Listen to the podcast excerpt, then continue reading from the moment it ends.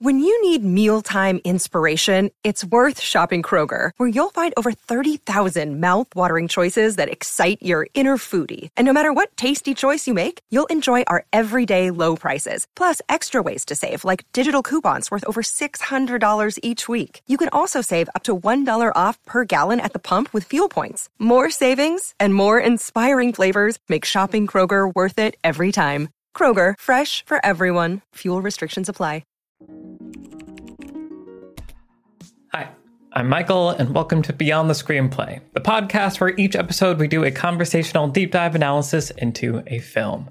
Today we are talking about The Royal Tenenbaums, written by Wes Anderson and Owen Wilson, directed by Wes Anderson. I'm joined by the Beyond the Screenplay team, Trisha Rand. Hello, everyone. Brian Bittner. Yes, I have a two part greeting. hello, hello. and Alex Calleros. Hi. Um, okay, so before we begin, reminder to everyone we have merch now. Check out our merch store. Link is in the show notes. And for our next episode, we will be talking about The Truman Show finally, which Yay. I'm very excited about. It's amazing. Uh, that's going to be great. Okay, so now I'm wishing that I had Alec Baldwin's voice so I could just do the whole podcast in that voice because that's just it's just so good. I'm sure Brian can give us a little taste. now, now without prep, don't put me on the spot. um, okay, so we've talked about Wes Anderson a little bit before.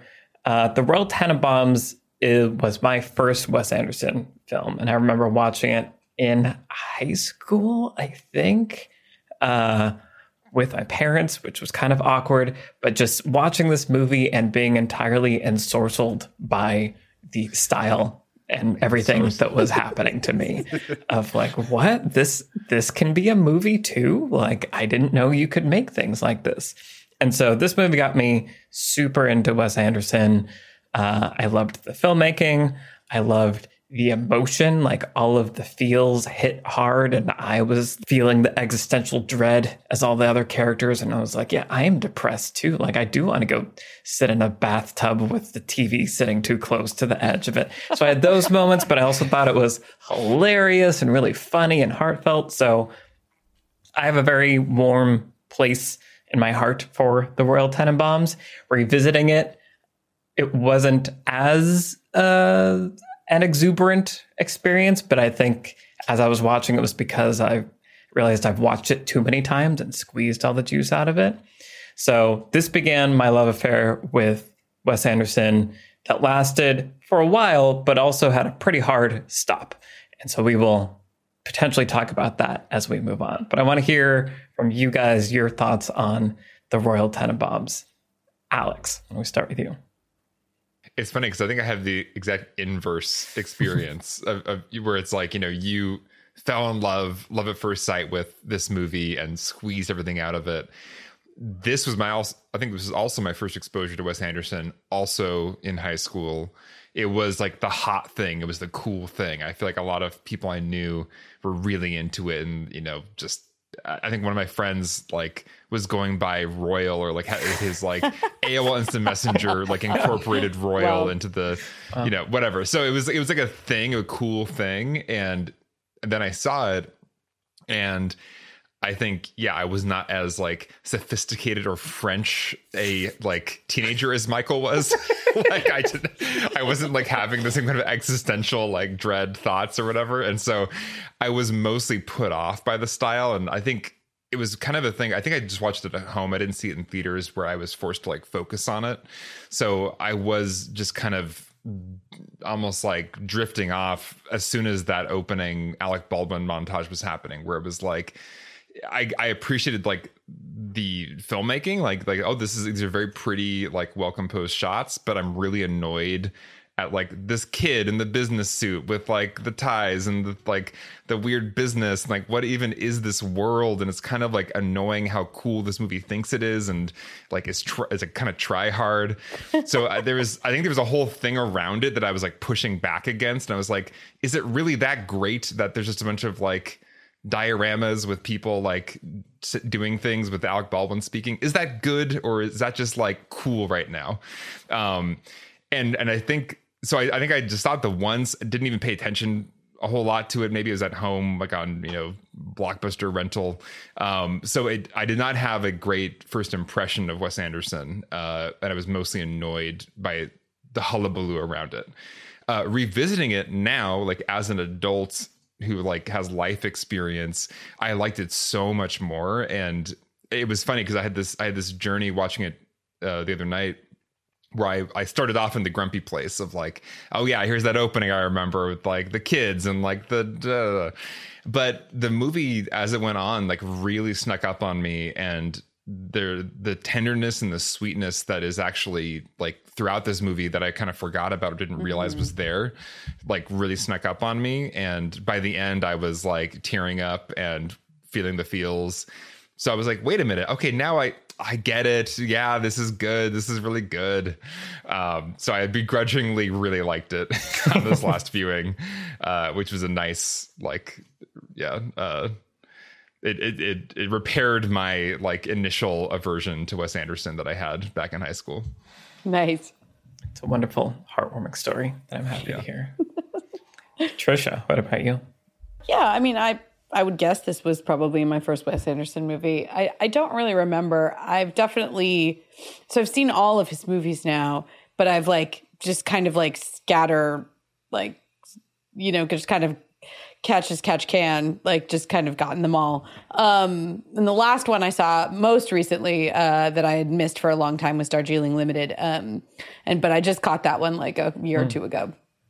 Uh so I have collected them all now um, up up until up until uh, Asteroid City comes out, which I am excited about, um, which is his new one. I think he's a really fascinating filmmaker. I really really like this movie, um, but watching it this time around, I was like, this movie is really really good, uh, and I don't know why. Like.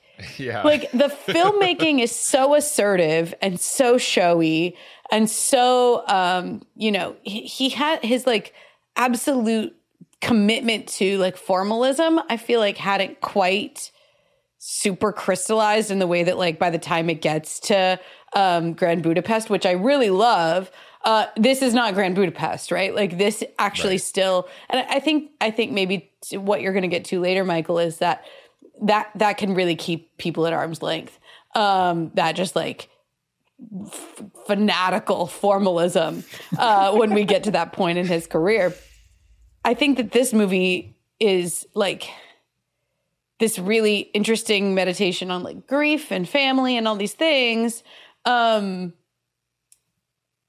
but it has like almost none of the things that we always talk about on this podcast. like it has almost none of the like, well, here's a protagonist with a clear goal and here's a, the, you know, like just the stuff that we like normally check our boxes about. Um, yeah, Alex, I, I see your, I, I agree with you. There are goals that are, I have thoughts, but yeah. it, you know, it's a true ensemble and like it's got sequences that feel episodic. Um, and there are lots of, of character arcs and plot lines um, that sometimes don't always feel like they're very tightly interwoven. They feel kind of diffuse at times. Um, so yeah, I was just like, this movie's so good, but why? But but why? Why is it so good? Um, and it, I don't know if I don't know if like saying that it's different is going to be enough of an like than a lot of other movies, right? I don't know if that's going to be enough of an answer for me. So uh, I am very excited to interrogate this a little bit more with you guys. Much has been written about this movie and about Wes Anderson, um, and I have done some reading about it. And I will say that even the best essays I've read about it are a little bit scattered in the same way that the movie is. So um, I don't know. I want to get into that. Okay, writing down the note for this episode. Figure out why this movie is good. Okay. Perfect. We have a goal. Tall order. Yes. Perfect.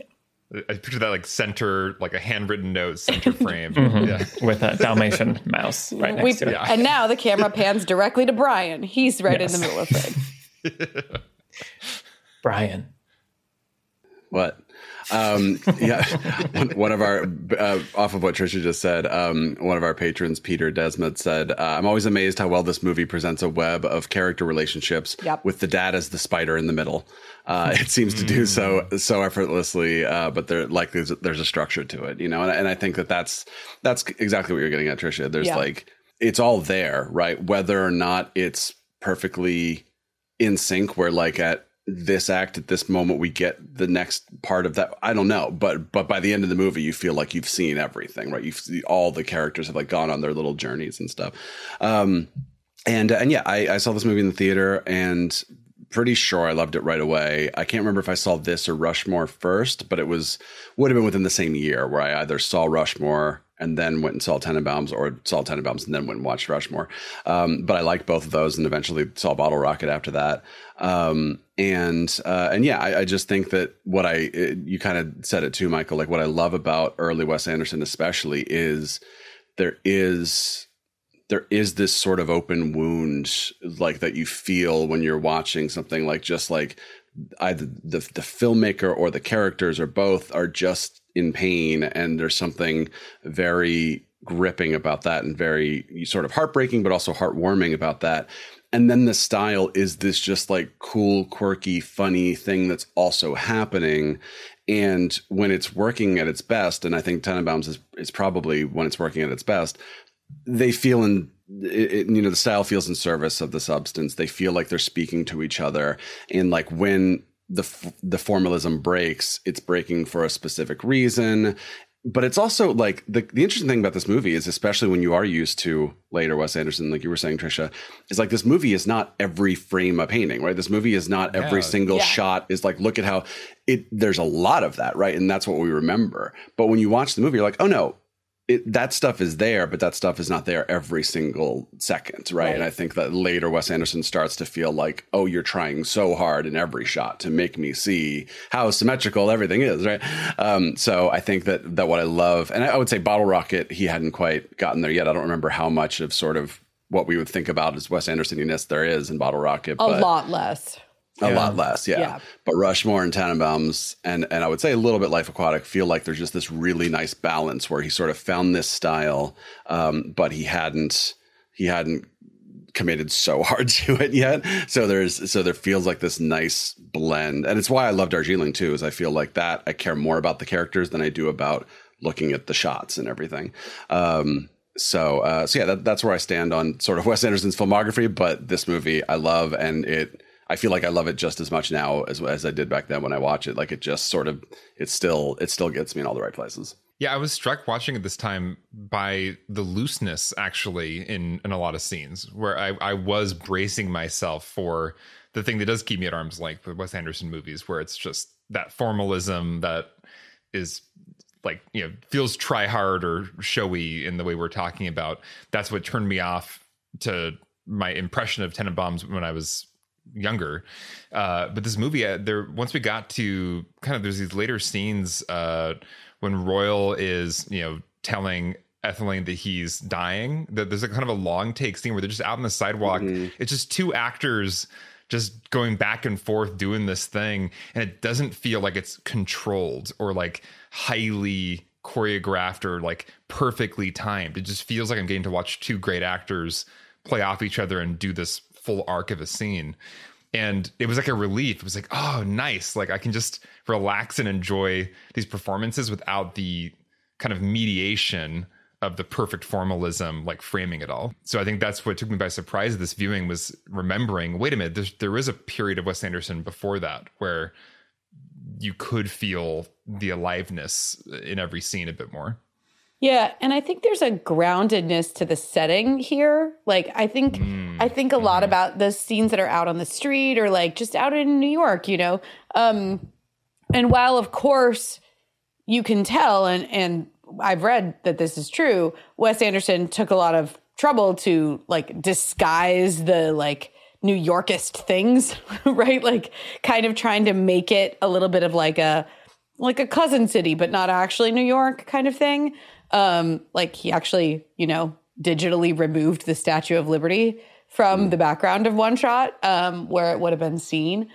And so I think that that aside, it still feels like a city of this earth, a city of like our Yes. world, right? And and of course, it's like a time out of place, right? Like all the fashion is like certainly spans many decades. The music spans decades. You know, we have no idea what era this is supposed to be set in, except the latter part of the 20th century, vaguely. The tombstone says 2001. Right, at the end. exactly, but- I was like, whoa, wait, okay. Right, but the movie doesn't the movie doesn't purposefully doesn't ground itself in our reality. And yet at the same time, it feels grounded in our reality in a way that movies like Grand Budapest and of course his animated movies and even movies like Moonrise Kingdom do not, right? That's set on a fictional island where it's like always summer and summer camp. And you know grand budapest is set at a fictional hotel in the mountains. And it's like everything's sort of removed from our world in sort of later wes anderson movies.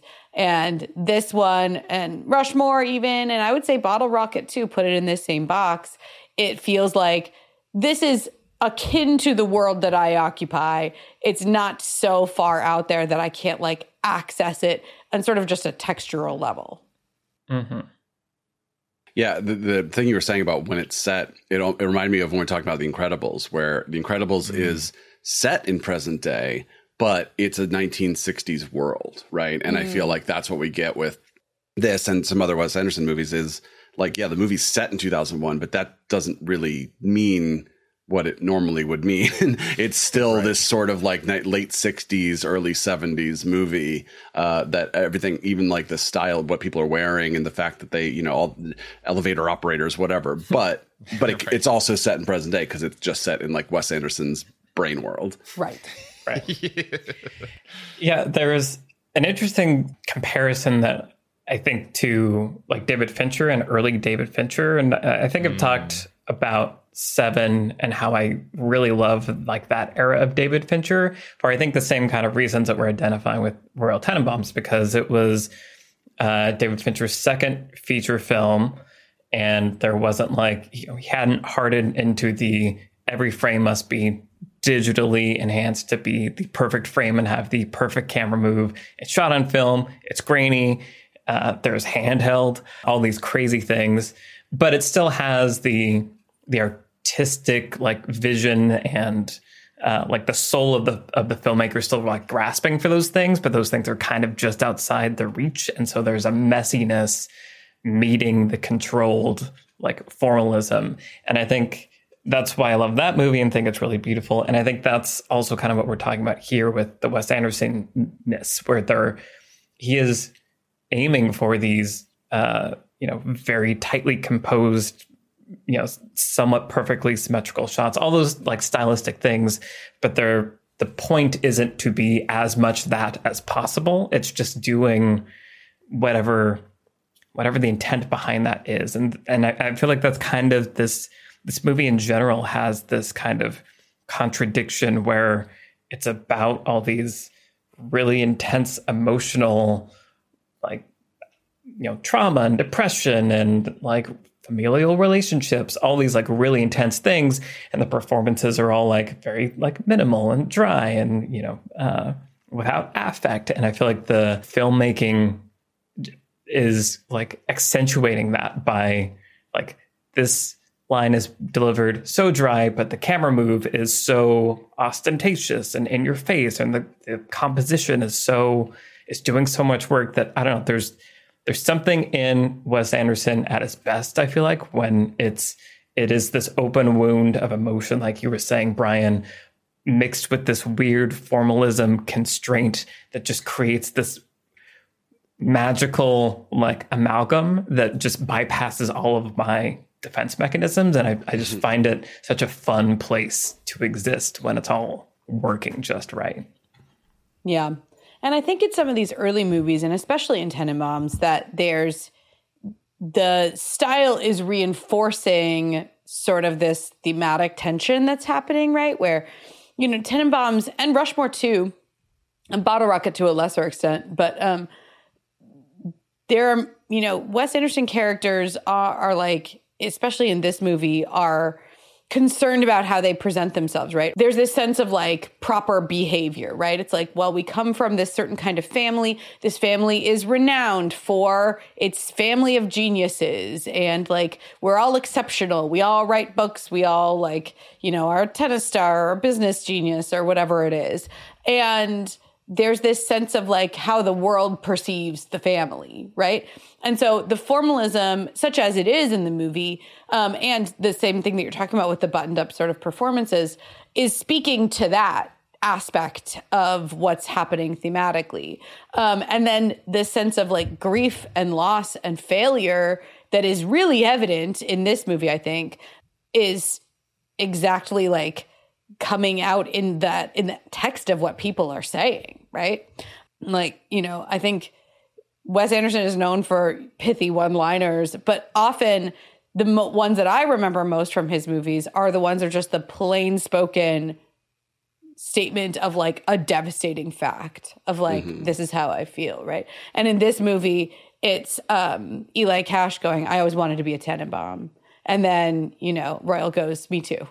like mm-hmm. right that feeling of of disconnection but longing for connection um with this idea of a family right which may or may not even exist like uh this sense of like striving towards this idea um of this family. And i think that the in in his best movies that's why i think maybe the the style feels like it has a point right? Because it kind of is doing, even if it's just on a subconscious level to you as an audience member, it sort of is doing thematic work, or it's like putting you in this position of puzzling out what's really going on in the collision of these two elements.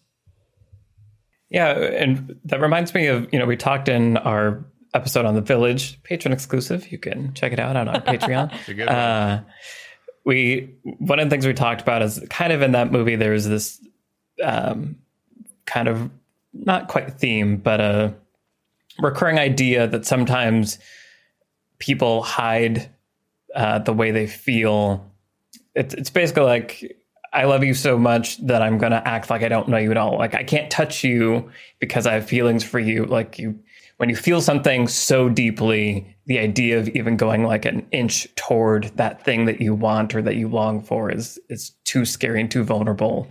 And so, ironically, uh, you withdraw from the people that you want to be most dear to because you're afraid of the rejection or whatever that is. And I feel like this movie is filled with that. And I think that that's kind of what some of the style is doing also, where it's like these characters feel things so deeply that they can't begin to express it with affect because it, it's it's right. just too much. The but, floodgates would open. If right. And so like began. everything is just like we have to hold on so tightly because it's it's too much to bear. But the filmmaking and the cinematography and the set design and all these things is uh, a colorful place of emotion, and so it is. It is signaling, I think, to you as viewer that like these are people with emotions and feelings that want and desire these like deep relationships and it's just they're so uh, afraid of the rejection and the pain and the trauma that they can't emote it. And i think that's i really like that kind of i love you so much that i can't tell you i can't even look at you or express anything because like it's too much. I find that very powerful.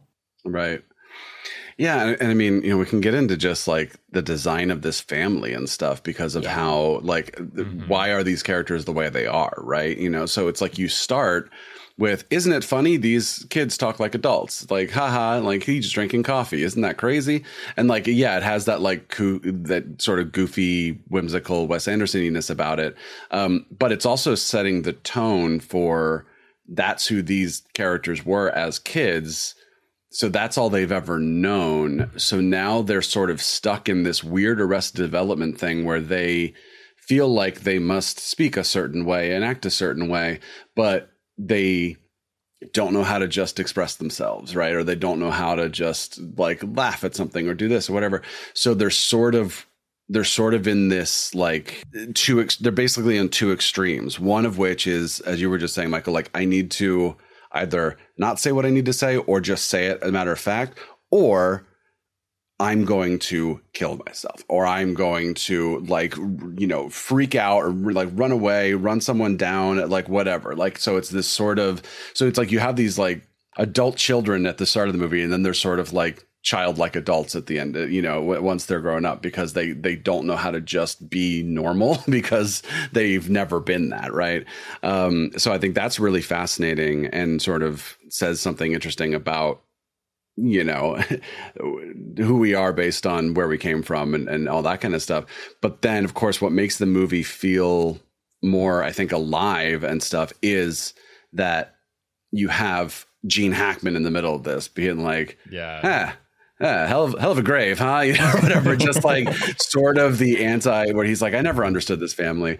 Um, and then beautifully, you have um, uh, Etheline. You know, Anjelica Huston's performance is so great here, where she is mm. like she's sort of in the middle where on one hand she's going, this is weird. But on the other hand, she is like so empathetic and so caring, right? So when she comes in and Margot's in the bathtub, she doesn't say like, "What are you doing? Get out of there." She's just like, "What's going on? Tell me. Tell me what you need." Right?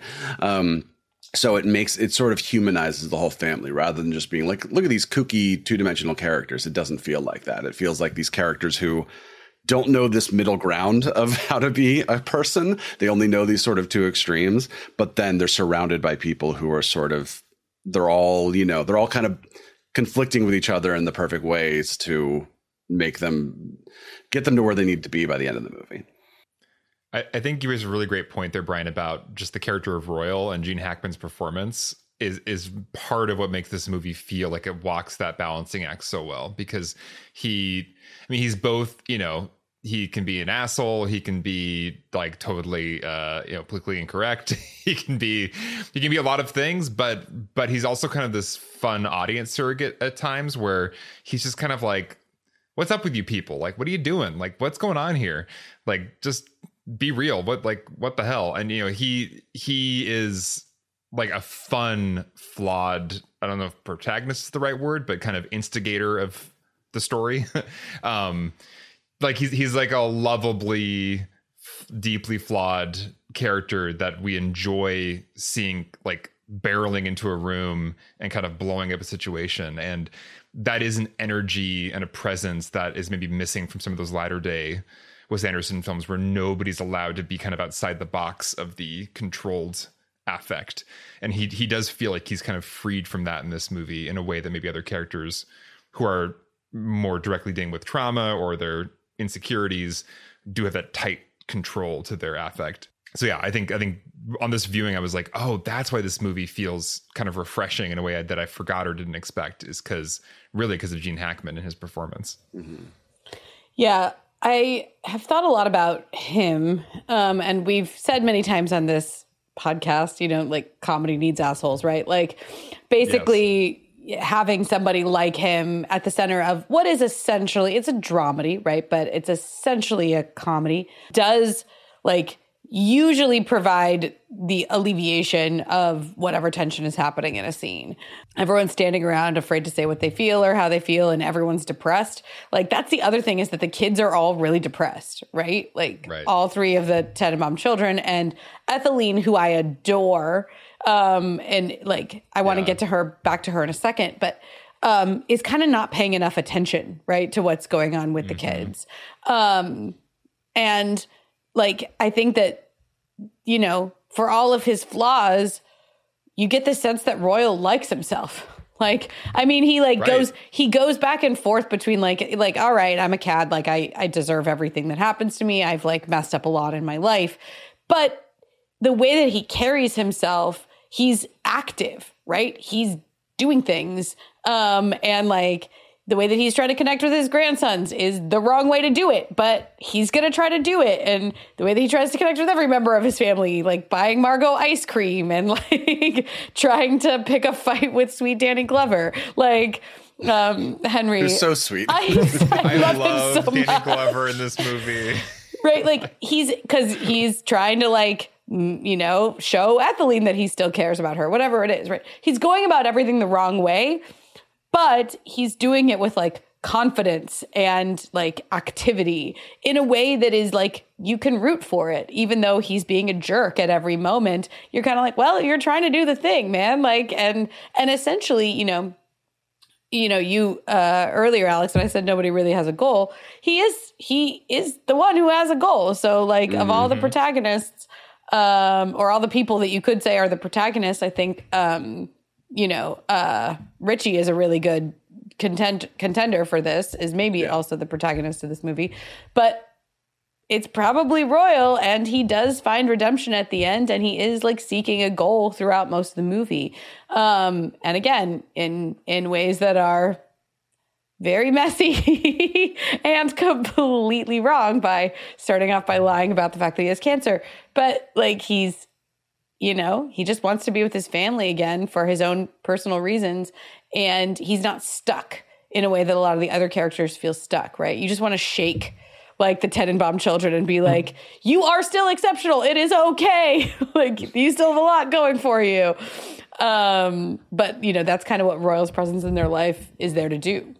It really struck me this time, you know, watching Royal's arc or it's like lack thereof question mark you're, you're kind of never sure where he is right um, is he just doing this for himself is it is it he, does he really want this but he's not really sure he wants it for the wrong reasons, you know, that kind of thing.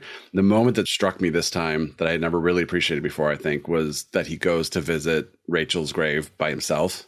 Mm-hmm. You know, mm-hmm. so that it's such a sweet way of showing the audience, like, yeah, he is, he has made this change um, because whatever he's showing to the other people might just be whatever he's showing to the other people, right? But just this quiet moment where we're just watching him be there is it's just kind of signaling to us like okay he has actually like this movie's not going to end with him just like going to case the jewelry store or something like that you know what i mean? It feels like he has genuinely made the change that we were hoping for well i think even earlier in the film there's that moment when he's packing up to he's being yep. kicked out because the truth comes out and he says these have been the best few weeks of my life mm. and then the moment those words came out of his mouth yeah he realized it was true. but i think that is that is what is so that's that's where the movie was really starting to get me and i was like ah, god damn it it's working because it, it, it is that sweet it's kind of an archetypal story of you you begin with maybe a selfish motivation um a self-serving motivation but then through the seeking of it you have this deeper more enriching experience you realize oh man like i actually do want this thing that I kind of neglected my whole life. You know, this experience of having a family, really being with my children and my grandchildren. And yeah, the movie I think does take him on a pretty clear journey of just like I'm pissed off, you know, I need money, I'm broke, and I'm pissed off that somebody's taking my wife all the way through. Wow, I, I actually love being with my family and want to actually be with them in a real way that I haven't been for, you know, the past two decades. Yeah. I think it's so yeah powerful and and simple that you know he what he wants is like we're saying to to be with his family and to have the family kind of all be as one and all that stuff. And it does happen but just like indirectly like like you were saying Trisha all the things he tries to do don't really work but the like the fallout of those things like somehow does end up pushing everyone to take these actions. And so he does actually end up being a force for change for good even if that wasn't his uh if you know the way he went about doing that didn't work but the result of whatever the hell he did do ended up pushing people to where they needed to go is like a fun Yeah. it feels like kind of a Shakespearean farce in a lot of ways, where you you have somebody yeah. with the kind of false identity, the identity of I'm dying, and yeah, I, I think it's just it's it's a great comedic form to remember, which is like have kind of this mistaken identity or farcical situation where the truth is going to come out and blow it all up, but during during the farce, during the lie, truth happens and good things happen. So yeah, you have the crisis where the truth blows up and everything gets ruined temporarily, but real stuff happened during the lie that ultimately is going to redeem the characters in the end. And it's just it's a really powerful comedic story form. Mm-hmm. Yeah. And I think it's really important that we have Etheline in there as a foil for all of this because she's the only one who like cries in this movie.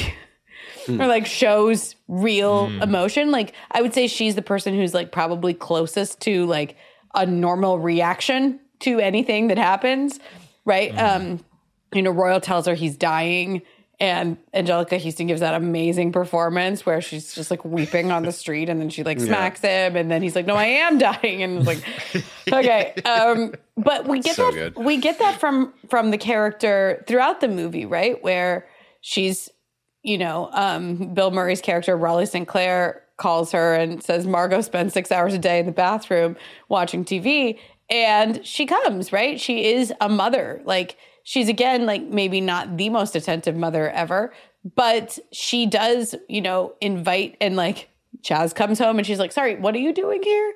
But she does bring him in and give him a place to stay. Like, she is behaving like a reasonable person and like a decent mother um, for most of the movie. And she does show emotion and react when things are going on. Um, like, you know, when we get to uh Richie trying to take his own life. Like we see how that affects her and the rest of the family. Um and also her sweet sweet sweet romance uh with Danny Glover is so is really adorable and it's easy it makes her easy to root for right? Like and so i think that they're having her as a counterpoint to royal. It's like she is not a perfect parent or a perfect person but she is doing her best. Um and th- again she's maybe the opposite of royal in that he's like trying to do the right thing but going about it in the wrong way and she's like maybe trying not to do the right i don't know but she's just like not doing a not doing a great job either i guess but she really also is trying hard and um, in a way that feels very human um, whereas royal feels like a larger like comedic character She's doing all the right things. she's doing all the right not, things Like connecting you know, Right. in Yeah. a real way. yeah that's a better way to say it and I think like you like you were saying, Trisha, there's like a, a, a- she's like slightly not observant enough to like totally get what's going on. So I think she like if she could get what was going on, she would do it. Mm. And I think the the bathtub scene with Margot is one of the many great examples of setting up character, you know, all kinds of character characterization and and backstory and desire and what do they get and what do they not get because there's that moment where uh, Etheline tells Margot like Chaz has come home. Uh, Margot's like, well, why does he get to do that? And Etheline is like, well, he's been very depressed recently. And Margot's like, so have I. And Etheline's like, Yeah, yeah. so are you what? Like, I feel like that's totally Right. like it's so Yeah. obvious that Margot and then is the next scene is them getting into a cab right. And so I, I feel like that just it's it's one of these scenes where on the surface when I'm watching it in real time, I'm just being enter- entertained by this movie and curious about what's happening. But it's doing so much character work and talking about their relationship and talking uh, about Etheline and what she is good at and what she's oblivious to, but she's trying. And so, but I feel like all these these scenes of this movie to kind of to our, our patrons point about this crazy web that gets set up of all these characters and all of their arcs there's like sub subtext happening in these scenes. I don't know. Just like when i watch it i feel like nothing happened in that scene but also everything happened in that scene. And how did you do that wes anderson? All that Uh, happened was a hawk came back and yet and so much unfolded yeah. So meaningful. yeah.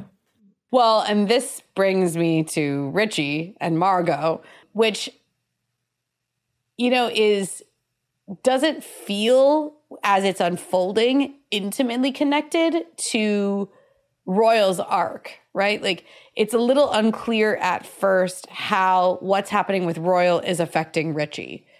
And it's interesting that we know what's wrong with Richie from like the minute we meet him as an adult. He's dictating a letter to Eli Right. Cash. He's like, I think I'm in love with Margot. i also love that it's the guy he's dictated it to is reading it back for him. Like i feel like that's just like a fun like wes anderson yeah it's just hilarious and good. Anyway continue. There's some great little two plus two moments in this movie, you know, where like what exactly what Richie says to uh, to his dad, where he says something like, "Can I talk to you about something?" or whatever, and then it cuts to to uh, Royal going, Margot Tenenbaum? Like, you know, like it's like, okay, we we didn't need the little thing, right? We we got we we got what we needed from just that, and it just makes that a little bit more gives a little spice to it. Mm-hmm. Yeah. Yeah, I love those kinds of edits too. Um, but yeah, it's interesting that we know from the very jump what the problem mm. is with uh with Richie, and yet it's unclear like where it's going or how it's going to unfold or like it's a little bit, you know, of an unsolvable problem, right? You're in love with your adopted sister. It's frowned upon. Even if she what like if she knew what would she say? Although that mystery is cleared up really early on too. How that fits into sort of the themes, right, that the royal storyline is expressing are like they're very unclear. And I think it's really interesting to pair these two like sort of arcs together. And I kind of want to hear what you guys think about the way that they're like interconnected because we know that the relationship between Richie and his father is really unique among the Tenenbaum children, right? Like mm-hmm. um, Chaz and Margot have always felt much more distant from Royal. Like it seems like Richie was always his favorite in a lot of ways. Um, and like sort of what happens with Royal and how it's related to what happens with Richie I don't know. I'm just just really curious to hear what you guys think about how these two sort of like themes speak to each other or the moments where stuff kind of connects for you between these two characters. Yeah, it's interesting because I, I won't I don't have a lot of thoughts about how everything sort of interconnects with each other, but this movie very clearly is just showing us a bunch of characters who need a sort of catharsis right? And and and they get it. And i think it's it's different for everyone. You know you said no one cries in this movie. Margot does but after mm-hmm. you know after the crisis right? After so it's sort of like at a certain point in this movie around the beginning of the third act middle of the third act the characters start to get permission or give themselves permission to really express themselves, right? And really feel, right? So, you know, Chaz and Royal, like that's such an obvious thing, right? Where it's just we're seeing Chaz be if Richie is is more affectionate towards Royal, Chaz is the opposite, right? Or he's just like, nah, yeah, um, you know, just like saying the most like inconsiderate things because he just doesn't have time for this. And and um and so we see Chaz and Royal connect and we get like a an actual moment of joy with them on the uh, on the garbage truck with the kids mm-hmm. right? Or even just the moment of tenderness where they're kind of sitting where he says he says hey thank you you know?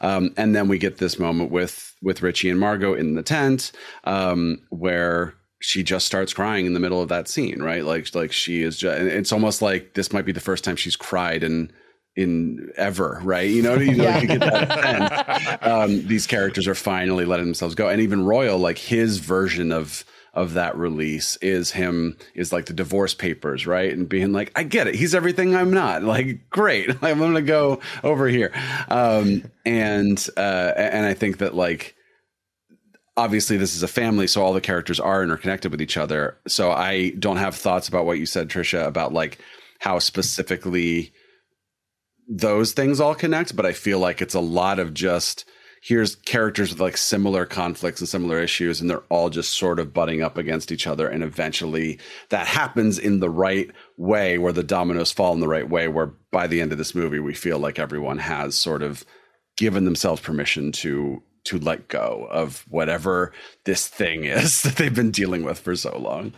I'm I'm gonna agree with you, Trisha, that I was struck also watching this movie how separate the Margot and Richie storyline feels uh, to the royal kind of family reunification storyline. I mean, him and Chaz have a really powerful story arc that you know kind of ends the movie, but I I do feel like his influence on Margot and Richie is less clear. Like I'm not sure how much Royal's presence is responsible for what happens in their story or if it really kind of would have unfolded in the same way if something else had brought them back to the same house. Um, I don't know. What do you think, Michael? You, you have a thinking face.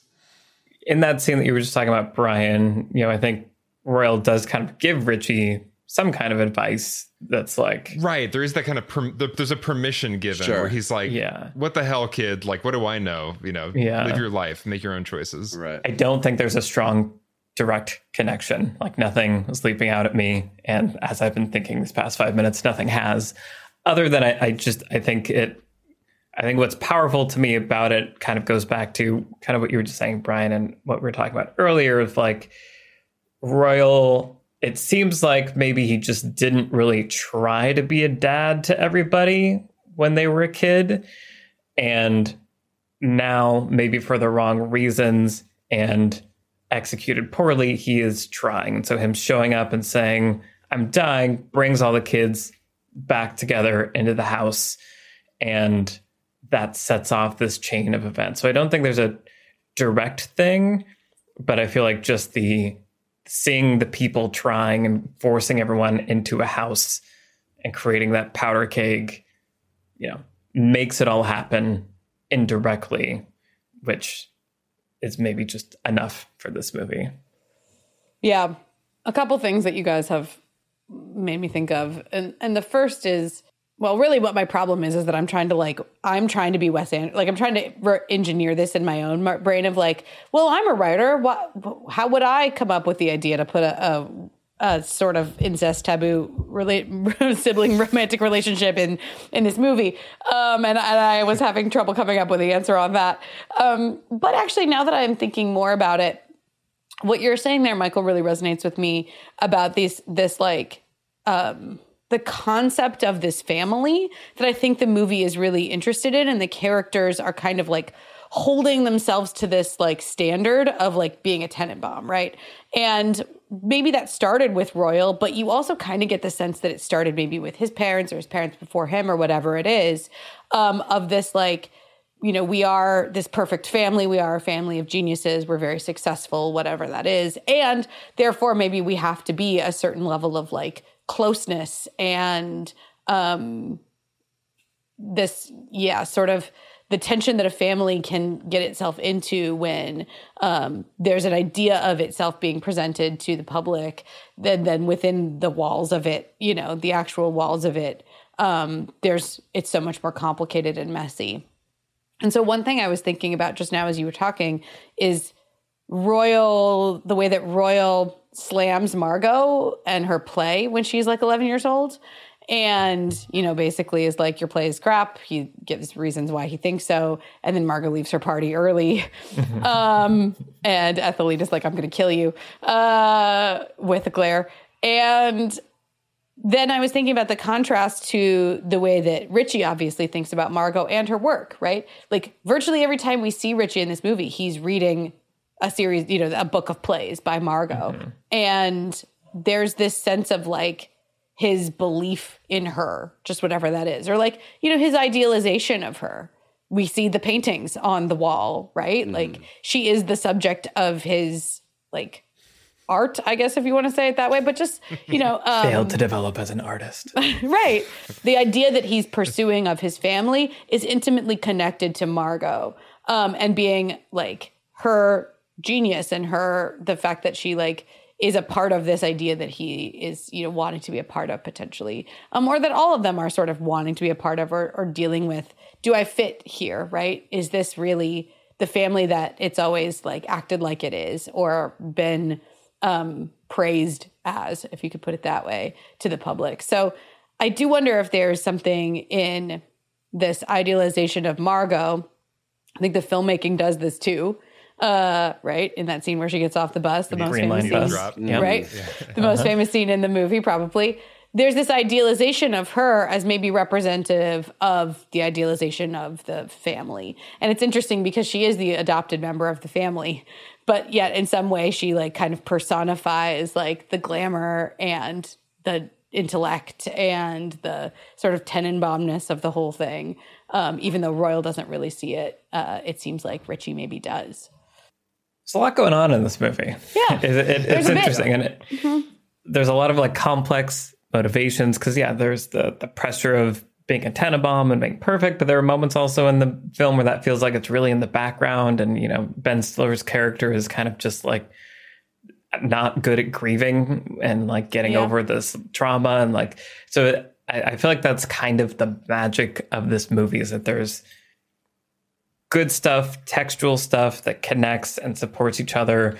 And there's also things that probably are kind of like loose and random, but feel of a piece, you know, going back to what you said earlier, Brian, just like the wound that you can feel in the filmmaker's vision or in the creation in the art. I feel like that is all it feels like it is all of a similar wound, even if not maybe the branches connect directly and that wound is healed all by the same thing, which is, you know, directly or indirectly Royal's involvement and journey in this movie. Right.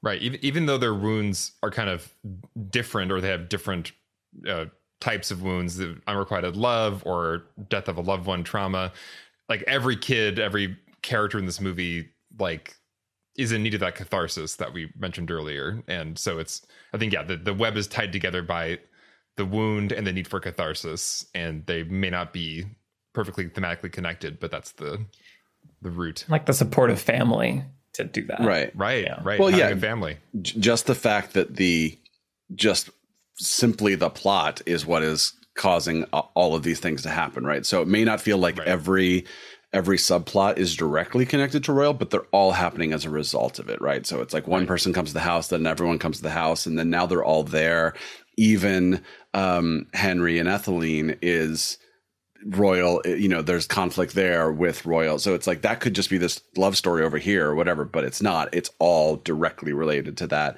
So i think even if there's not always super connectivity there it's just yeah they're all in one big house together right? So they're go- everything is going to feel related to each other as opposed to i mean some something like maybe grand budapest or or um uh, French Dispatch, where it's like, here's a bunch of things happening like Yeah. all over the place, right? That like are maybe tied together by like a very thin thread. But this is no, these are family members who are all in the same space at the same time. So that helps, I think that helps it feel a little more grounded and, and not feel too disorienting. It's like it's, it's like a wedding movie or just any any kind of movie Mhm. based around this is a, an event that's going to bring a bunch of people together that have not been together for a long time and so all the things that have been stewing or undealt with are going to be dealt with now all at once in a really messy way Yeah. It's a lot like a play or a novel, right? Like Mm-hmm. in that way. Um, I just want to quickly reinforce the longer I think about it, the more that I'm I think I'm onto something here with this. Like Margot is like the idealized Tenenbaum, but she's full of secrets, right? Just like the Tenenbaum family is. Like no one knows anything about her. She's been a smoker for 22 years, and like the messiness that's under the surface is being hidden by this sort of like perfect vision of her. And also, longing for her is what makes Richie choke at the tennis match. I love that Trisha has so like a much. grand opus here about So Tenenbaums. hilarious. Well, but it's interesting that every time like Richie's out in public, somebody recognizes him, right? So there's again mm. that reinforcing that tension of like mm-hmm. how the family is perceived. Like Richie thinks he's a total failure, and we know he's very depressed, but people are still like, "Hey, man, we loved your match. You know, like when are you going to play again?" Like talking to him like he's still a huge tennis star. So the movie does seem to constantly remind us of like there's still a sense of like the former glory on the surface of the family, while the underside is obviously, you know, kind of this like wound, as we keep saying. playing through that like sequence again, it just reminded me of what we were saying earlier about just the the lack of affect in the performance, the showmanship of the cinematography, but also like the rawness of the emotion. Like when Richie finds out that Margot has been cheating on her husband, like not with Eli him, Cash. right? With like, like that's just such a intense, raw emotion, and like it feels so intense for this movie. Anyway, yeah, it just there is just the piecing together of things that you don't see put together often is done very well and do very great, powerful emotional effect in this movie, and I love it. Why don't we say what lessons we're going to take from the Royal Tenenbaums? Alex. Yeah, I think this is something that I think Michael we've talked about before with Wes Anderson and why you know he often cuts through your defenses, and I found myself ha- having the same experience with this movie, which is you know I, there's not a broadcasting in his films of like an emotional thing is going to happen now or like a, a catharsis is about to happen now. There's no like movie language telling you to prepare yourself or to like switch into that mode. Like things just happen. And one of the earlier, smaller moments of that, which is not even, I think, even a good example, but I, I was struck by there's a scene where uh, Chaz, Ben Stiller's character, is settling into the house. The kids are in the bunk beds. And he's just like, no, I'm gonna I'm sleeping on the floor tonight. I'm gonna sleep on the floor with you guys and keep you mm. guys company here. And then just one of the kids just like crawls down. Mm-hmm. There's no like music or anything to make it be like this is a special moment. It's just like a matter of fact. The kid just crawls down and like cuddles with him, and it, but it's just like simple and plain and matter of fact. But it just is so sweet and like says so much in this simple action. And you know, at the end of the movie when we cut straight from this kind of just fun, goofy moment of you know, Chaz is now also on the garbage truck and everybody's like having a ball and smiling. It was right from that to, and then matter of factly, like uh, Royal like had a heart attack or whatever happened, and they're in an ambulance, and Chaz rode with him the whole way, and like that is that, and but it's like it just happens, and it's matter of fact, but like it's so real and so sweet and so just like, and it, it does replicate the the life feeling of just yeah, in life you don't get like an orchestra coming to warn you that like everything's about to change. It just happens. Um, and I think his movies like capture that kind of matter of fact intensity of life just turning on a dime. Um, killing dogs randomly. Yeah. Wow. just Yeah. like why always the dogs? well, except for except for one um, instance of what you're talking about, which is, if I remember correctly, it's Darjeeling Limited, and they're just walking along, and there's some kids playing in a river. Oh my god, that scene. And one of them just goes like, "Look at these assholes!" Like it's like a funny little thing, and then suddenly, like, what the, the kids are in trouble, and they have to go help, and then I think Spoilers if I for remember correctly- Darjeeling. Yes, if it's spoilers. Yeah, Um, if I remember correctly, like the kid dies, and does. it's Right. like, yeah, and and it's like just like you're saying, Alex. It's it's just sort of this. Your your guard is not up for those moments, you know, and and, and in a movie where, especially in a movie where it feels like I'm not supposed to be feeling much emotion in this stilted kind of delivery of lines, then it's like when one of those moments happens, it just like it really punches you in the gut. Yeah. And like we've been kind of talking about, like I think Michael, maybe you mentioned earlier, you know, just in life, we are often walking around like we're not like feeling things deeply. We're just kind of like guard up, and so it, there is a nice replication of life slapping you in the face uh, that his movies can do, where it's like that is how it feels. Where it's like I'm doing my normal life, my normal routine, blah blah blah, and then like something really intense happens and it, it is just like whoa. And and his movies do that in a way that i don't see anybody else quite replicating because he he gets you into that groove with his style and then he just totally hurts you. Mm-hmm. And I think that's that's kind of like the the irony in some ways is that in real life, like you're saying, there isn't an orchestra that is playing that is getting ready for you to have your Oscar moment when you finally tell the person that you love or that you're leaving or that like you're dying. Like there isn't the way movies portray emotion uh, is actually not how I think most people uh, play their their lives in real life. And weirdly, the Wes Anderson more closed off the like it's taking everything for me to say, you know, whatever this like snappy one liner is, like you were talking about earlier, Trisha, that just says everything all of a sudden in a single moment like that. In some ways, feels more like emotionally honest to uh, life. I don't know. For me, anyway, I don't know. I'm a robot, but it's like it's not a documentary it's not trying to like show you actual real life but the wes anderson facsimile captures the truth about it about the experience Yeah. Brian, now I just want us to do Darjeeling because I just hear that like the line because like because I think the line is also like mine didn't make it. Mine didn't because make they it. oh god Oh, Yeah. that's so good. yeah Um, cool. Okay, Trisha, what's your lesson? Yeah, I think you know Wes Anderson is known for creating um, iconic characters, um, and I was thinking about how one does that uh, as I was watching this, and I think it has to do with um, how much information we get about them. Right, like we start off with this montage about the entire Tenenbaum family. Um, and the kids, like we feel like we start to get to know them instantly, right? Like Margot's the playwright, Richie's the tennis star, um, Chaz is the businessman. And that's not all they are. Uh, but because of the way that the movie kind of like it's doing a lot of like juggling of different characters and so the it puts them in fairly narrowly defined boxes right? Like chaz has not moved on from his wife's death and he blames his father for his overall unhappiness. Um like he kind of has one problem right? Like and then richie has one problem essentially and like margot has one problem. She's depressed she hasn't written a play in years she's in an unhappy marriage right? The movie like explores all of the dimensionality within the box but never tries to like paint outside of the lines of the box right? Um, and it helps of course to have like iconic costume design right? The costume design here is incredible. Um, my margot tenenbaum costume from for halloween from a few years ago is probably still my favorite one that i've ever done.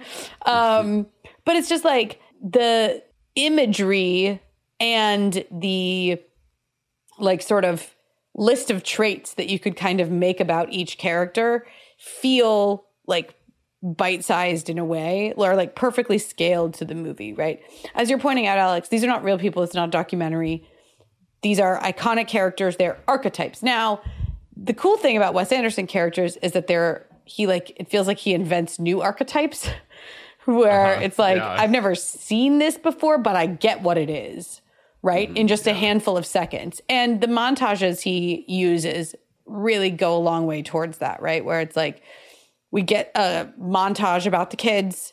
We get, you know, with Chaz, it's like we have the ties, we have the Dalmatian mice, we have the coffee, we get the, like, okay, instantly I know who Chaz is. I don't need to know more than that. And then the opening scene we get with him as an adult, here he is waking his children up and doing a fire drill and like screaming at them and whatever that's a pretty narrow box for the character. There's lots to explore within it, but it's exactly what's needed for this kind of a movie and it's it's different enough that it feels fresh and interesting, but it's not trying to be overly complicated or like too grounded, too realistic, too messy or create too much dimensionality. It's just enough to be this new kind of archetype. Um, and I think Wes Anderson movies are perfect for studying for that reason.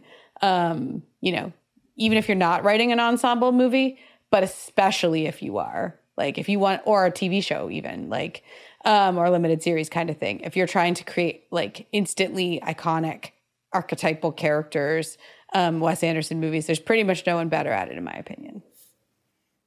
Yeah. Well, and I think it's also like all these things are great examples of like what's special about an ensemble movie and that like you don't need a mm-hmm. character like every character ha- to have 20 dimensions of things because like the tapestry that you are creating as a whole is exactly. part of each individual mm-hmm. character like these none of these characters in their own movie would be as interesting probably i don't know that might not be they true. wouldn't be enough to carry a whole movie themselves right. right and all of them together and you experiencing them as a whole, like of a piece, uh, I think makes all of that more like powerful and distinct and, and yeah. all that. Yeah. Reminds me of like a Knives Out or any kind of murder. I was mystery. just it's thinking just, of Knives Out. Yeah, yeah, it's all about the archetypes in that ensemble. Yeah, awesome. Brian, what's your lesson? Yeah, um, little little bit of everything everyone has said so far. Um, Trisha with the the characters that we remember, and you know Alex with the emotional gut punch and everything we've been talking about. Um, I was just thinking about the sort of substance versus style thing, which we talk, uh, you know, you can't not talk about when you talk about Wes Anderson, but also about just relationships and wants and needs that we care about, right? So a lot of times it's a relationship between two characters. So we have Max and the teacher in Rushmore. Um, we have several in Royal Tenenbaums, but most notably uh, Margot and Richie and um, Royal and the grandkids. Uh, in Darjeeling, it's the brothers themselves. Um, but if with uh, the short film beforehand, you have Jason Schwartzman and Natalie Portman, um, and you know Moonrise Kingdom. Of course, you have this central central love story, and I feel like those are the movies and the moments that I remember the most because there is again there's something very emotional at the heart of all of this style. Um, and then with some of the other movies again pretty much what we talked about at, at, at the front it's there's so, there's so much style and i might remember like oh there's like a cutout funicular that goes up a hill or whatever but like i don't remember who the characters are or what their relationships might just, I, I just want to say, in good defense of Grand Budapest, there are relationships that I care about in that. Maybe they don't resonate with you, but right right yeah and and, and again um, some of these movies i haven't seen a second time um, so so that's part of the problem too but i feel like if i had not seen royal tenenbaums in quite a while i would still have like such a visceral memory of of some of these relationships and some of these moments these very emotional moments. And i don't with um, with some of the other movies. And again that doesn't make the movies bad necessarily. Um, but my lesson i think is just like there is a that is that is just substance versus style. Like that is what happens you know if you if you go too much into style and not a much not as much into substance. People are going your movie looked really pretty but i didn't actually care about these characters. Or i didn't you know i'm not sure what i was supposed to take away from it or whatever. For me personally moonrise kingdom is yes there's a central r- romance that, that we care about but the characters talk so much like robots and when the movie gets cartoony it gets so cartoony that it's like the style is pushing me away from that from that relationship rather than making me care more and more about it. Um, and i like that movie and i like pretty much all wes anderson movies for the most part but i feel like it's just something to be really careful with. And and i just feel like the more you can give me a really emotional experience that i remember and in wes anderson's case by giving me characters who like giving me a central relationship that is just really powerful and really uh, just really emotional and really visceral then your style which hopefully will work in service towards that is earned rather than hey what if what if i did all these paintings in, in a movie but you're not really going away remembering that thing right? And it's going to be different for everyone. It's, people are going to like different movies they're going to care more about different relationships but i feel like for me personally i've noticed that the movies the Wes Anderson movies I like more are the ones where I just felt like a really deep, visceral connection to characters and specifically relationships that they have with each other. Yeah, totally. Like Wes Anderson is such a fat. Like I would love to just pause the world for a little bit and do like a global poll of like how do people feel about Wes Anderson? What order did you watch his movies in? How many mm. have you watched? Like, there's part of me that thinks that just like his style can work for X number of movies for someone, and then at any point past that, you become so aware of the style that whether it's in Royal Tenenbaums, Budapest, French Dispatch, whatever it is, like now you're just aware of it, and so you're going to start pushing back just because of like pattern recognition. Uh, anyway, I would love to do a really in-depth scientific study about that. Maybe in the afterlife, if you're allowed to just like run experiments. I'll, And in the That's what I'll spend meantime, you can just tweet doing. at Michael. In the meantime, everyone that's listening There are ways can to do respond. this. Yeah. yeah, but like, but like scientific, cause like you can't self-diagnose these science, yeah, things. I guess like, not. you know. He wants people to see into your soul and know the truth Yeah. about what you think. It's not even what you think; it's what happened, whether or not you thought it. Anyway, Right. Whether your brain went into a pushback mode. yeah. but because, and I think about this also because, like David Fincher, a very similar thing. Like all these filmmakers that have distinct styles, it is interesting to watch. When does it feel like the style is eclipsing the substance, and why? And is it for everyone? And all of that, I do find. Right. And once again, if your first if the first movie you saw of a director was their most recent one and it's their most stylized, but you've never seen anything like it before, it could be the freshest, most amazing experience ever. Whereas we we grumpy old folks are like, ah, I've seen this before. It's the same old Right. thing. Right. but it could also be more push you push you away more right like Right. there's something i talk about in music which is like you learn the language of an artist so like Mm. radiohead's a good example of like if you know the language of radiohead you listen to a new album going like oh okay this is weird but i get i know that language right but if you haven't like then just suddenly coming in when it's like turned up to 11 you're like what the hell's going on here right so it's interesting because it can have both it can be so fresh and amazing or it can be like really pushing you back. And I think What that's the kind of hell? ex- exactly what we're talking about here. Yeah, artists are often in conversation with themselves, right? And previous things that Right. they've made. And I, I think that that's definitely true in cases like Wes Anderson. I talk about it all the time with the Coens. Like, if you've never seen Mm-hmm. a Coen movie and then you suddenly watch, I don't know, No Country for Old Men, like, you would have a reaction to that, I would think, A right? serious man. Yeah. you stumble into a serious man somehow, or like, yeah. I think that might have been my first Coen movie, actually. It's very- Right, exactly. Yeah. Yeah, I've been struggling to figure out a, a, a single lesson takeaway. I don't really have one big one. Kill the dog, I think, is a great takeaway in general from. What? Wow. Yeah, no, I, I, I mean, especially in Moonrise Cat Kingdom. no, I mean, but also don't kill the cat. They do that in Grand Budapest. So I don't like that. Anyway, I do think I I like, as I said in the Moonrise Kingdom video, I like that it gives a world stakes. Like if you're willing to kill a dog, then what else is going to happen? It's like a movie rule that you've broken. Yeah. So I think, you know, intelligently doing, taking that lesson. Uh, I think I also, so also just like humor and timing and like hire Bill Murray and hire Alec Baldwin and like hire all these people that have disgustingly good timing and make things hilarious that shouldn't be hilarious. Uh, do that if you can. But I think the the thing that I'm going to think about coming away from this is just the relationship between uh, information. When do you give it, and then when do you stop giving it? And we just talked about Sixth Sense and how that movie has a ton of great scenes that have all this like subtext, and it's really interesting.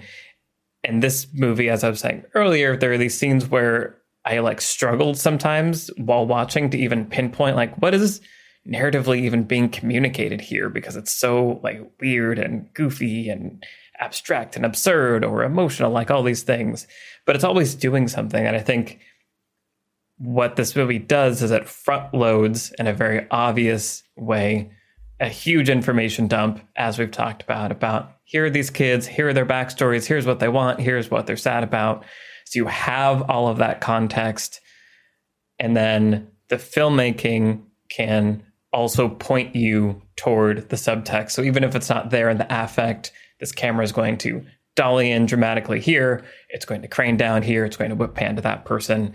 And so I think it's a really interesting example of how you can use narrative tools like just having a big montage that sets everything up so that everyone gets it, but also cinematic language to point the audience at meaning in non-conventional film language ways that I think is cool.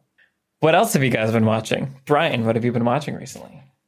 Uh, I watched a movie called Pleasure, um, which uh, came out, I think, this last year slash this year, depending on where it's distributed. Um, and uh, it's directed by a Swedish. Her name is spelled ninja. It's probably like Ninja or something, uh, but I'm going to say Ninja Thyberg.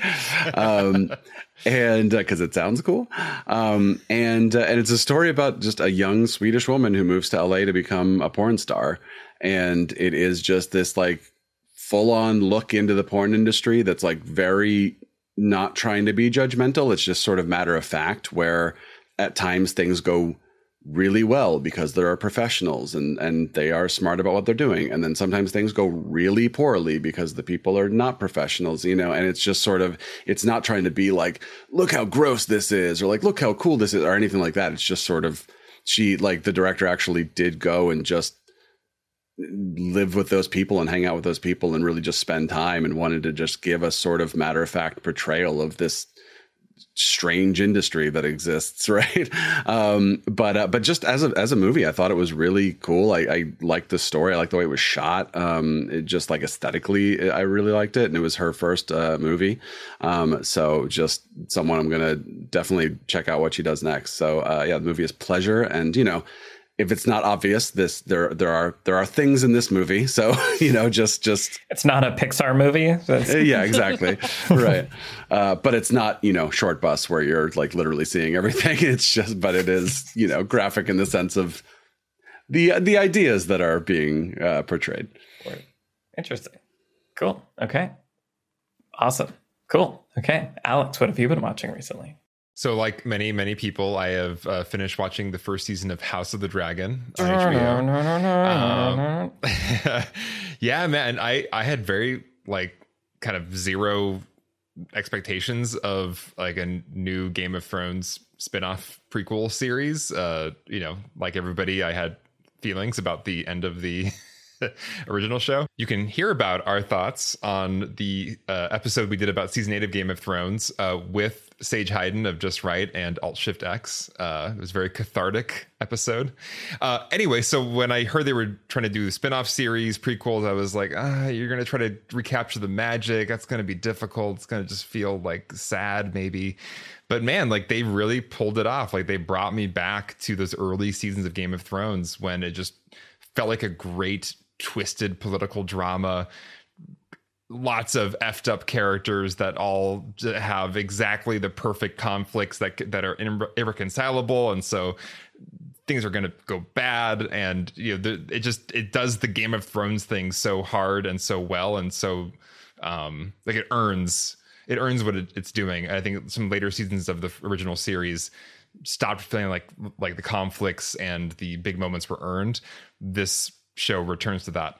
Uh, I will say that I've never seen so many upsetting uh, childbirth scenes mm. packed into one season of television. Yeah. Uh, so uh, big hurdle there for I think a lot of people uh, if you don't want to see like, graphically upsetting uh, childbirth scenes. Um, so Trisha, probably not. No thanks. Yeah, probably not for you. probably not for you, Trisha. Um, but beyond, besides those traumatic uh, sequences, really, really great season of television, and I'm just very impressed and excited to see the next season. And I and I feel like it's partially why it feels probably as good as it does because it is based on a George R. R. Martin book, and there is kind of a vision of just four seasons of content. And that's my favorite kind of show where it's just like we know our story, mm-hmm. we're gonna just mm-hmm. tell the whole thing, and we're gonna end it. And I think I think we're in good hands with this one. I will just add that yes, besides the extremely upsetting imagery that really did not need to be part of it. That season was like a 10 out of 10 for me. I loved it mm-hmm. maybe more than the original Game of Thrones. Wow. So, mm. Really good. I, speaking of things that are really good, just finished watching She Hulk, uh, which I'm, yeah. I think, a little bit late to. I'm really happy that I didn't follow any of the discourse whatsoever. Like, I knew people were talking about it, but I was able to look away from tweets fast enough to like are people complaining about it or are they like loving it? I don't know, but I'm just going to watch it. And it was hilarious. I feel like it was a Marvel comedy that was funny. There is still this like Disney Plus thing, this new era of streaming thing that I think is happening where it's like, is this is this a series sitcom or is this like a limited series with a, a single story arc? And a lot of their shows, I think, have like grappled with that. And I felt that a little bit in this one, but overall, it was very successful. The finale is really interesting and really fun. And there's a lot of uh, self awareness in it that I think was executed cool. And I also just really liked that it was, uh, I, I feel like it's making me feel like we can have nice things again because it, it, it lets itself be a show about things that I think in a politically sensitive climate, I think there's a, a need to perform and like walk through certain lines and be careful not to signal too much of this or too much of that. And I feel like this this show is like it's okay to have a, a protagonist that wants to be in love and like love stories are okay and like dating is hard and like it can talk about those things. Sex exists. Sex exists. Like all these things that are like in the show. Yeah. but I just thought the way that they handled it felt very intelligent and thoughtful and uh, like a forward looking approach to all of these things. Like we can tell these fun, it's okay to have rom coms that can be like progressive also. Like anyway, mm. I just thought it was very smartly executed, genuinely funny, great performances, cool characters. Uh, super thumbs up for Michael echoing all of that and adding that I love Tatiana Maslany so much. If you've not seen Orphan Black, you do not know the joy of seeing her play five, six characters in the same scene with different accents and different personalities. Um, and I've just been like waiting for since then for her to actually get her moment because it just sort of I was like, okay, world, when are you going to realize like this is like one of the best actors out there? Um, and you know, she had some stuff, right? But now it's like, finally, okay, great. Like you, you got, you are She Hulk and you are absolutely nailing it. So it just, it brings me such joy to see her uh, in the show. That's awesome. Yeah, she's legitimately a good actor and funny, and it's really hard to be those things all at once. And she's really good. Yeah, cool. Trisha, what have you been watching recently on our sponsor, Mubi? Oh my God. I'm so glad you asked me, Michael. Listen, did you know, because I did not, that if you have Mubi, you can go see movies in the movie theater with it for free. I did not know this. It is so cool. So, if you have Mubi, you can download the Mubi Go app and they pick a movie every week. And if it's showing in your local cinemas, which admittedly it might not be, but if it is showing in your local cinemas, you can download a ticket and just go see it in the movie theater for free. Like, it's amazing. So you don't just have to watch it like streaming on your TV or on your laptop or whatever it is. If it's a cool new movie, you could just go see it. It's awesome. So, this week's movie was actually a movie I've been dying to see. Decision to Leave, which is Park Chan Wook's new movie. Uh, if you don't know him, he's a Korean director. Uh, did The Handmaiden, which is one of, like, in my opinion, one of the greatest movies. Trisha, Trisha, Yes, breathe. I can't. Okay. All right. Listen. Okay. Anyway, The Handmaiden is excellent. So I was very excited about Decision to Leave, especially because Decision to Leave is a noir detective romance story. And like very like Hitchcockian obsession, slow burn, twisty as hell detective movie. Um, it was as good as I thought it was going to be. It's so moody. I love it so much. Uh, the costume design is amazing. The performances are amazing. It's just a whole vibe. And the story itself is beautiful. It's just full of longing. And um, if you've seen The Handmaiden, then you'll know that uh, that movie also has a lot of twists and turns to it but it's uh very explicit. It's just a very sexy movie. It's great. This movie has a lot of like subdued passion to it. Sort of it keeps everything at a low smolder, um, but it drives the events of the plot. There's a murder that happens at the beginning. Um, the main character is a detective, and he kind of like falls for one of his suspects um, slowly over the course of the movie. It's really, really great. I cannot recommend it more highly. Deci- I, I like didn't even do a good job of describing why it's so wonderful, but um, Decision to Leave is something I could not recommend more. It was this week's movie that you can see in the theater with your Mubi Go app. And now I'm like bummed that this is the first time I've used it because I could have been seeing cool movies for free this whole time. And you live in LA, so they probably are They do. They you. play right over there. Like they just play at multiple theaters very close by. By the time you listen to this, the movie that you will be able to go see with the Mubi Go app is a movie from Denmark called Holy Spider that I don't know very much about, but I'm excited to check out. And then also, if you do want to see Decision to Leave, it is going to be streaming actually on your Mubi. So if you missed it in theaters, you haven't missed it completely. You will still get a chance to watch it on your Mubi. And I, you should immediately. Also, go watch The Handmaiden if you haven't, um, and Park Chan Wook's other films. I need to watch both Yes. as soon as possible. Yes, I'm going to do both of these things. Yes. If you haven't heard of it, Mubi is the curated streaming service showing exceptional films from around the globe. Every day, Mubi premieres a new film from iconic directors to emerging auteurs. There's always something new to discover. Each and every film is hand selected. It's like your own personal film festival streaming anytime, anywhere. And you can try Mubi for free for 30 days at mubi.com slash beyond the screenplay. It's M-U-B-I dot com slash beyond the screenplay for a whole month of great cinema for free. And as Trisha is saying, there's also Mubi Go. Where you can claim a free ticket to a movie each week when you sign up. It's cool. Check them out. I need to go see The Handmaiden. I think immediately is the feeling that I'm having. Yeah. Awesome. Cool. This has been our conversation about the Royal Tenenbaums and about some Wes Anderson, and it really just made me want to talk about more Wes Anderson. And mm-hmm. as I've already talked a lot about, do a global experiment that I'm going to spend some time thinking about. Love it. Anyway. How do I scan the brains of, every of everyone in the world? Know? Michael was yeah. just like, Wildcat was written in a kind of obsolete vernacular.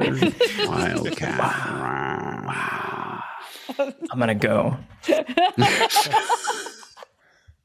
Thank you to our patrons for supporting this show and making it possible. If you want to support our show, head over to the Beyond the Screenplay Patreon. The link is in the show notes. When you do, you also get a discount on our merch, 20% off.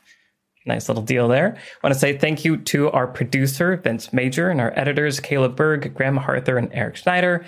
I'm Michael Tucker, and I've been joined today by Trisha Rand, Brian Bittner, and Alex Coyotes. All of our Twitter handles are in the show notes.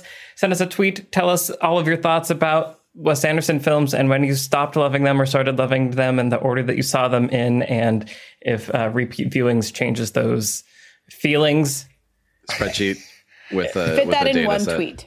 Yes. Yeah, yeah. yeah. yeah. 150 characters and a link to the spreadsheet. Pivot table. How many? What? What? I said pivot table. Oh. Isn't it 280 characters? Is it? Why is that 150? Speaking of pivot table, we'll see you in the next episode